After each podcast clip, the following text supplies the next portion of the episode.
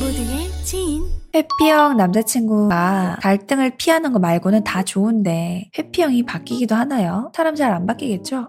자, 이게 중요한 얘기입니다. 갈등을 피하는 거 말고는 다 좋아요 라고 하셨잖아요. 연인 관계든 부부 관계든 인간 관계에서 가장 중요한 건 갈등을 해결하는 방법이라고 생각을 하는 사람입니다. 저는 문제는 반드시 생겨요. 늘 좋기만 하는 관계는 없고 친구 관계든 부모 자식 관계도 그렇고 연인 관계는 당연하고 여러 문제들은 늘 생길 수밖에 없는데 갈등을 해결을 잘 해야 그 다음 스테이지로 올라갈 수 있는 이런 뭔가 그 탄탄함이 마련이 되는데 그게 해결이 안 되는 사람이라면 그거는 지금 내가 남자친구가 좋으니까 헤어지기 싫어서 합리화하는 거라고 생각을 하고 싸울 때 제대로 해결 못하면 사소한 걸로도 헤어지는 게 연인 사이입니다. 결혼은요 무조건 문제는 발생하는 건데 그 문제를 어떻게 하면 잘 해결할 수 있느냐 우리가 문제 해결 방식이 얼마나 잘 맞느냐 이런 걸 가장 중요하게 보고 선택해야 된다고 생각하고요. 다른 게 다 좋은데 이거 하나만 안 좋다?